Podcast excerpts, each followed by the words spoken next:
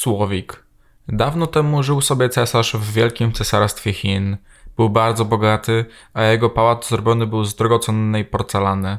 Budynek był tak wielki, że łatwo dało się w nim zgubić. Ludzie z całego świata przyjeżdżali, by go obejrzeć, a także piękne fontanny i kolorowe ogrody pełne kwiatów i roślin.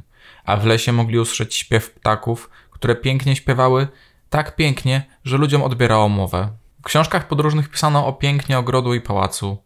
Pewnego dnia władca otrzymał egzemplarz przewodnika, w którym zachwalano ogrody i pałac i zaśmiał się triumfalnie, ale potem przeczytał. Pałac i ogrody są najpiękniejszą rzeczą, jaką zobaczyłem, ale złoty śpiew słowików przebija to wszystko. Cesarz był zszokowany i książka wypadła mu z rąk.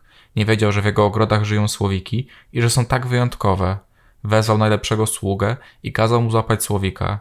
Zapytał on każdego w pałacu o słowiki. Nikt o nich nie wiedział, prócz służącej w kuchni. Zabrała sługę władcy, gdzie dało się je usłyszeć. Nie były to ptaki imponujące z wyglądu, ale ich śpiew zachwycał. Służąca poprosiła Słowika, by zaśpiewał dla władcy, a ten zgodził się. Tego wieczoru Słowik śpiewał bez ustanku, przez co władca wzruszył się i łzy spłynęły mu po policzkach. Śpiewasz cudnie, jak mogę ci wynagrodzić? Słowik jednak nie chciał zapłaty. Łzy cesarza były największym podarunkiem, jaki mógł zapewnić ale cesarz nie mógł pozwolić Słowikowi odejść i każdego dnia kazał mu śpiewać, aż nie przybyła paczka dla króla. W paczce był złoty ptak, który był pięknie wykonany i miał muzyczne pudełko w sobie. Muzyka bardzo spodobała się władcy i słuchał jej bez przerwy. Dało to sposobność władcy, by uciec. Cesarz tęsknił za Słowikiem, ale sługa przekonał go, że złoty ptak jest lepszy, bardziej prestiżowy. Sztuczny ptak cały czas śpiewał władcy, aż pewnego dnia zamilkł. Nikt na świecie nie potrafił go naprawić. Król spoczął w łóżku, smutny i pogrążony w śmiertelnej chorobie i żałobie. Władca nie był jeszcze martwy, kiedy u nóg swego łóżka ujrzał mężczyznę, który przedstawił się jako śmierć.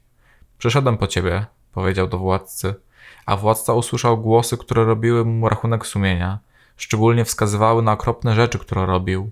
Było mu tak wstyd i żal, że śmierć uciekł. Na parapecie przesiadł słowik, który zaśpiewał władcy, a ten poczuł się lepiej. Ptak obiecał wrócić i śpiewać władcy każdego wieczora i opowiadać mu o tym, co się dzieje w kraju. Miał jednak przyrzec, że będzie to ich tajemnicą i przekazaną wiedzę wykorzysta, by stać się lepszym władcą. Cesarz obiecał. Następnego poranka sługa wszedł do komnaty władcy, by się pożegnać, ależ był zdziwiony, kiedy pogodny władca siedział już na łóżku i wesoło go powitał.